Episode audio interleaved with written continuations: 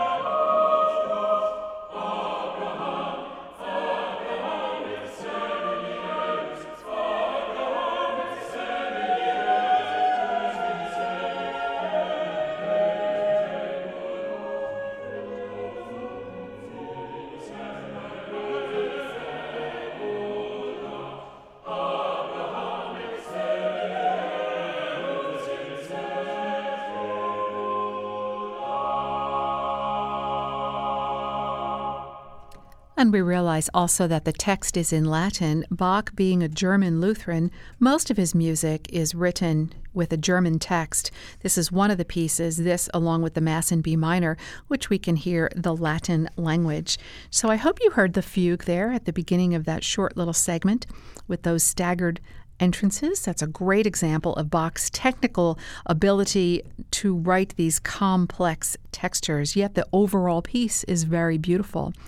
Let's go then, uh, here, in, hearing a little bit more of this Magnificat. We'll go to the first section entitled Magnificat, again in Latin, and just listen this time to how instrumentally he writes the vocal lines. These singers need to have excellent breath control, and they um, really could be violins or oboes or flute. They are written with instruments in mind, and they really enter into um, equal importance with all the instruments that are playing with them. Not one is more important than the other. There were phases in music history where the voices were very important, really took the reins, and the, the accompaniment was just that kind of a sideline foundation. But these all enter into um, an equal performance.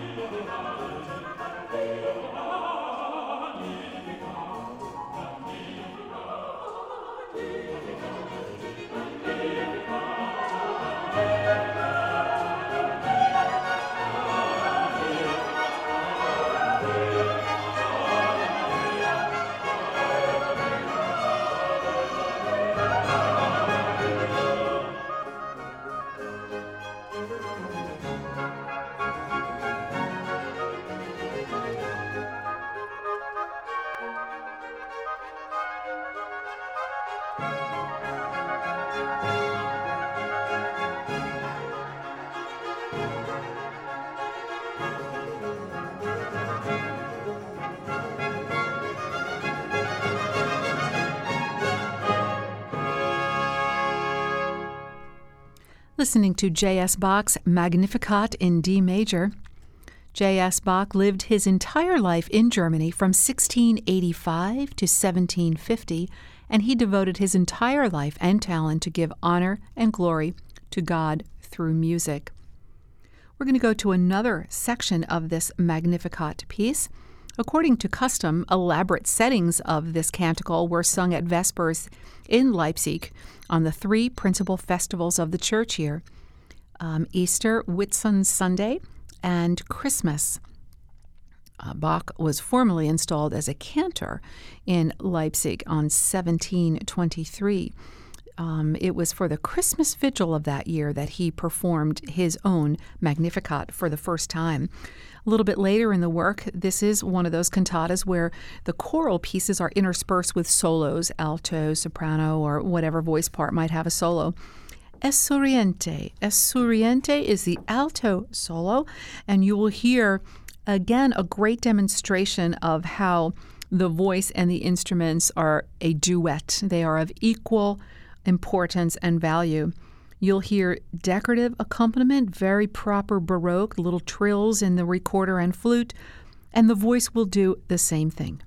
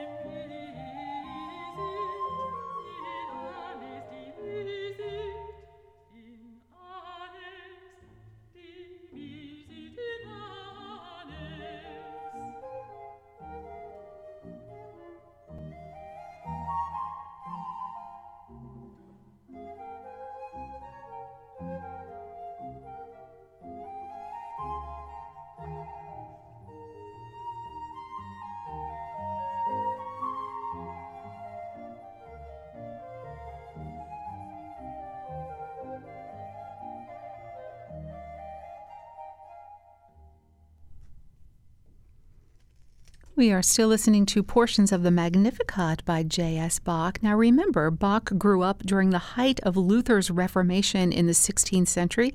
As I mentioned earlier, he was Lutheran. So, what is he doing writing this beautiful setting of Mary's Prayer from the first chapter of Luke? He was so taken by the masses and music he heard at the Church of St. Mary, where he spent three months listening to the Danish organist and composer Dietrich Buxtehude that he was moved to write the Magnificent Mass in B minor, as well as this Magnificat, which, uh, in my opinion, is one of the greatest settings in history of Mary's beautiful prayer. He was a musical genius, and Bach's sole mission was to create well regulated church music for the glory of God. Let's go to a couple more sections of this Magnificat. The next one we hear will hold the great reverence. You're almost going to smell that incense at High Mass in the cathedral. It is very reflective of the reverence that Palestrina held when he composed in the medieval Renaissance era.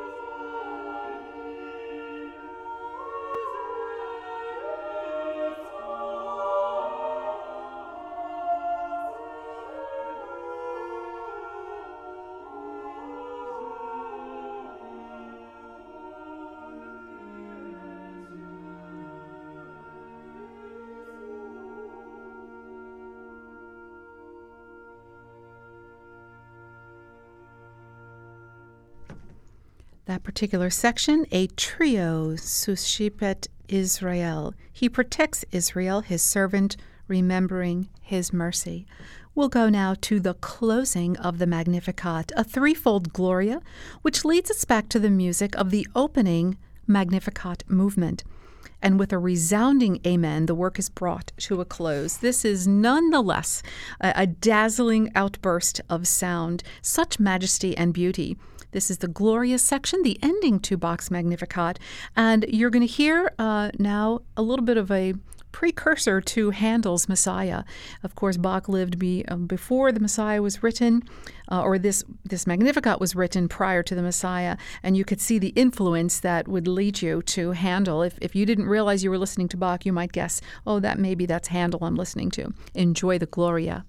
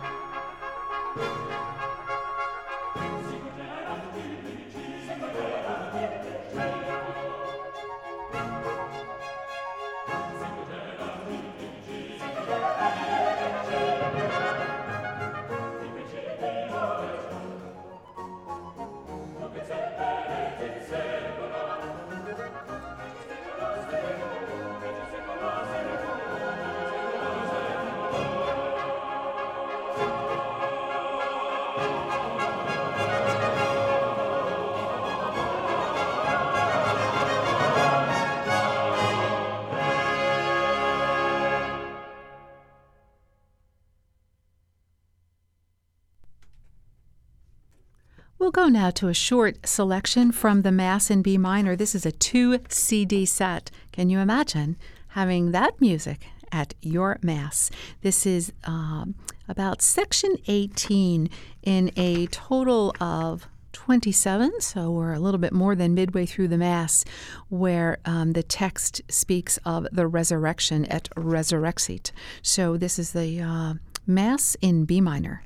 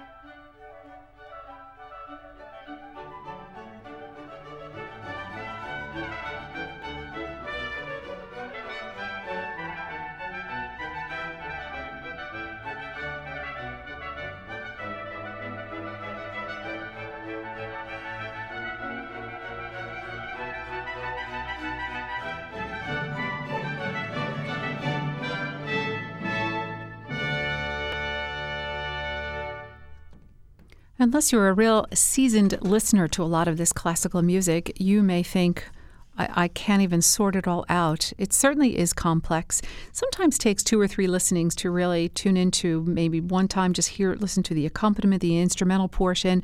Next time, really listen to the chorus, and then time three, listen to their interplay. Listen to how they weave back and forth and create this complex texture. The melodic lines spinning sometimes out of control on top of one another, creating dizzy layers of notes, intervals, and overtones. It, it really is um, complex, but I, I, don't think Bach wrote just to be complex. I, think he was writing um, in his his sense of order in his imagination. Uh, it's just the way his mind was wired, but I don't think he was um, offering this complexity just for the sake of complexity. He would actually attach certain numbers to the to the intervals in the music, and uh, he was a, had a very mathematical approach to his writing, and they would very often reflect biblical passages, specifically the numerical passages. If you went to chapter 30 of something, for example,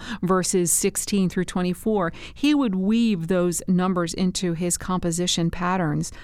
Perhaps all of these symbolic numbers and patterns were something Bach did as a kind of meditation because really he was so busy. How did he even find time, number one, to compose all that he did?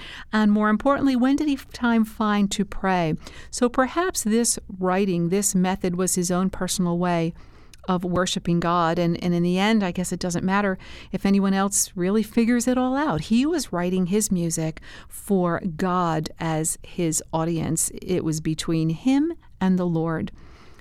Bach was astonishingly busy.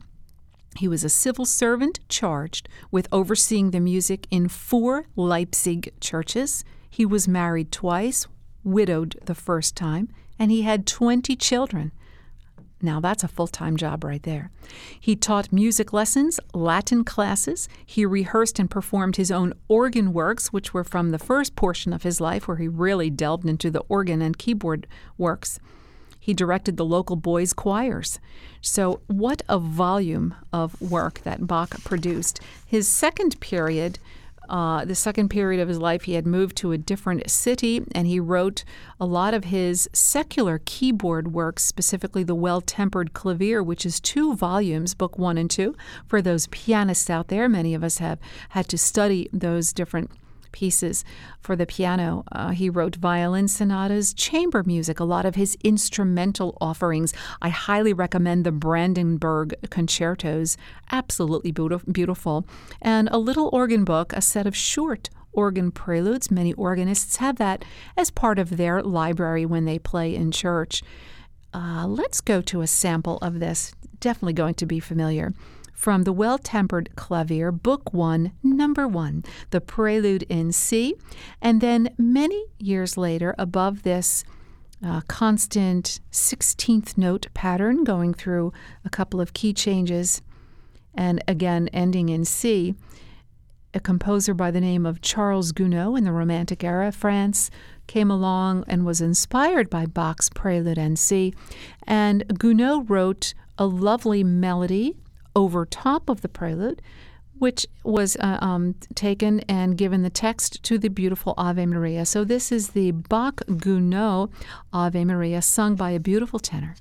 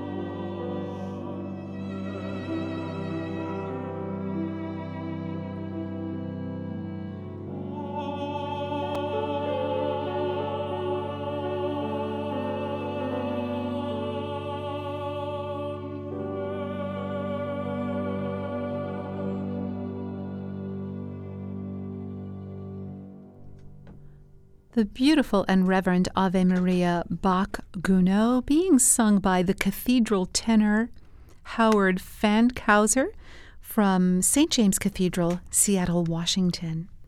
We're going to go to an instrumental piece now, just for a variety. This is going to be a gorgeous brass ensemble of one of Bach's chorales. And I'll just make mention again, we said Bach had three, basically three segments in his life. The first years, the organ works, toccatas, and fugues. Um, getting uh, get him in, getting himself established as an organist. That he was living in Weimar.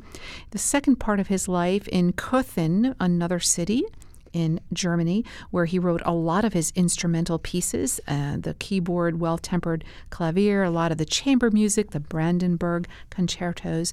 And then it was the third section of his life that he settled finally in Leipzig, where he wrote most of his religious music, over 200 cantatas.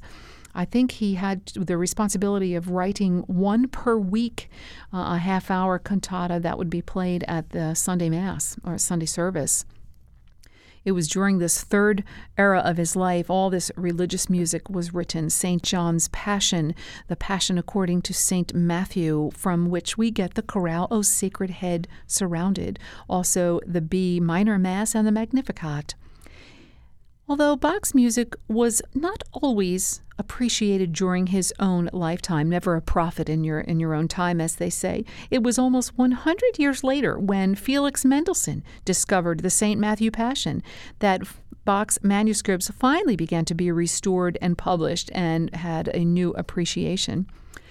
When George Telemann, another classical name you might know from the early years, Telemann refused the honored position of cantor at the famous St. Thomas School in Leipzig. The town council decided to hire Bach, and they remarked, Since the best man could not be obtained, a mediocre one will just have to do. If they only knew, the great man's music would live on to touch the lives of millions throughout the entire world, even still to this day. Let us go to a lovely chorale. This is Now Thank We All Our God, not the one you might automatically expect. This is a setting by J.S. Bach, being played by a brass ensemble specifically listening to the slow, drawn out chorale portion of the piece being played by the brass ensemble, and underlying that, a very busy organ accompaniment. This is that's going to lead us out to another stream of Bach's music as we move ahead into some of his cantatas.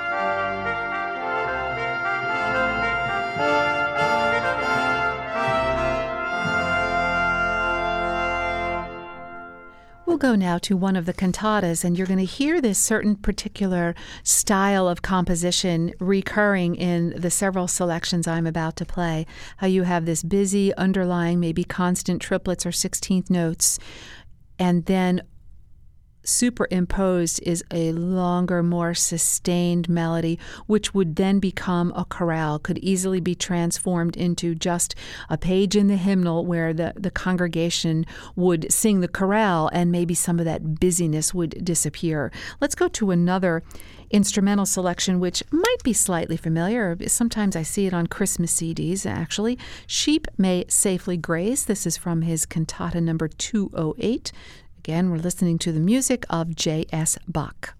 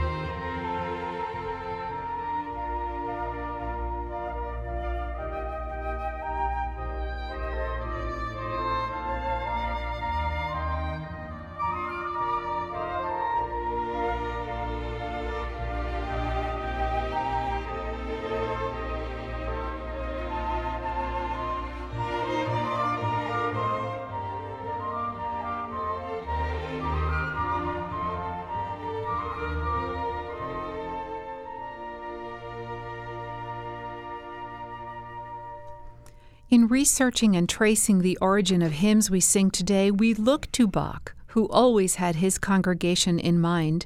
Even in his lengthiest works, chorales would be inserted which the congregation could sing. As we will hear in our next, you're going to hear two versions of Sleeper's Wake, affiliated with our Advent season. The first one will be this, uh, like we just heard in Sheep May Safely Graze, the one voice part being very busy with constant motion, constant movement, and then an elongated, sustained melody in the other voice. And very often this would become the vocal line, as you will hear in our second example of the same piece, Sleeper's Wake. And you're just going to hear the chorale portion as Bach's congregation would sing.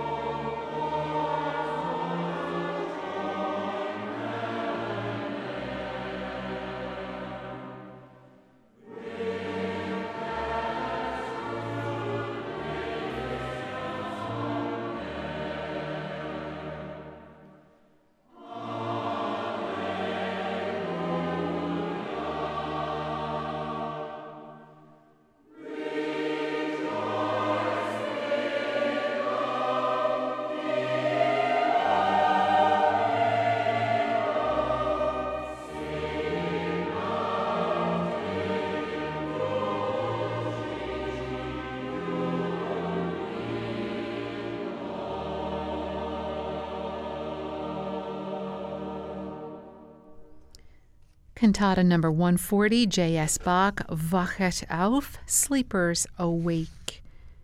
The Baroque era has become the most associated with the development of cantatas and oratorios, both unquestionably perfected by Bach. He wrote, as I mentioned, over 200 to be used in the church services of the courts where he was employed.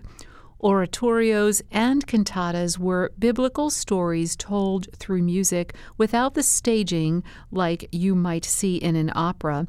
They alternate large choruses with solo arias, duets, trios, and recitative narration. A lot of the recitative, the recited narration, took place took place in his passions the Passions are verbatim accounts from any of the four Gospels concerning the death of Jesus Christ. So if you do visit your library or you want to pick up a CD somewhere, someone's having a sale, you can pick up either the St. John or the St. Matthew Passions and have yourself a, a mini Lenten retreat there with J.S. Bach. Let's go to the ever familiar Jesu Joy of Man's Desiring, and this is being sung by the National Chamber Choir of Ireland.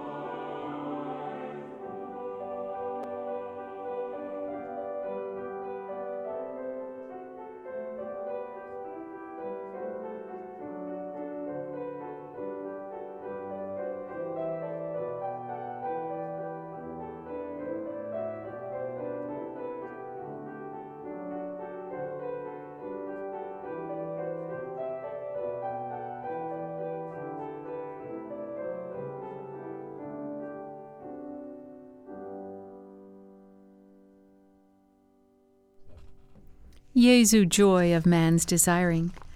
Three of Johann's sons made music their life as well.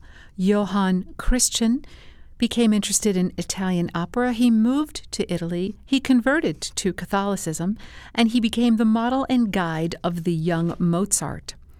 Wilhelm Friedemann became a keyboard master, harpsichordist, organist, and pianist.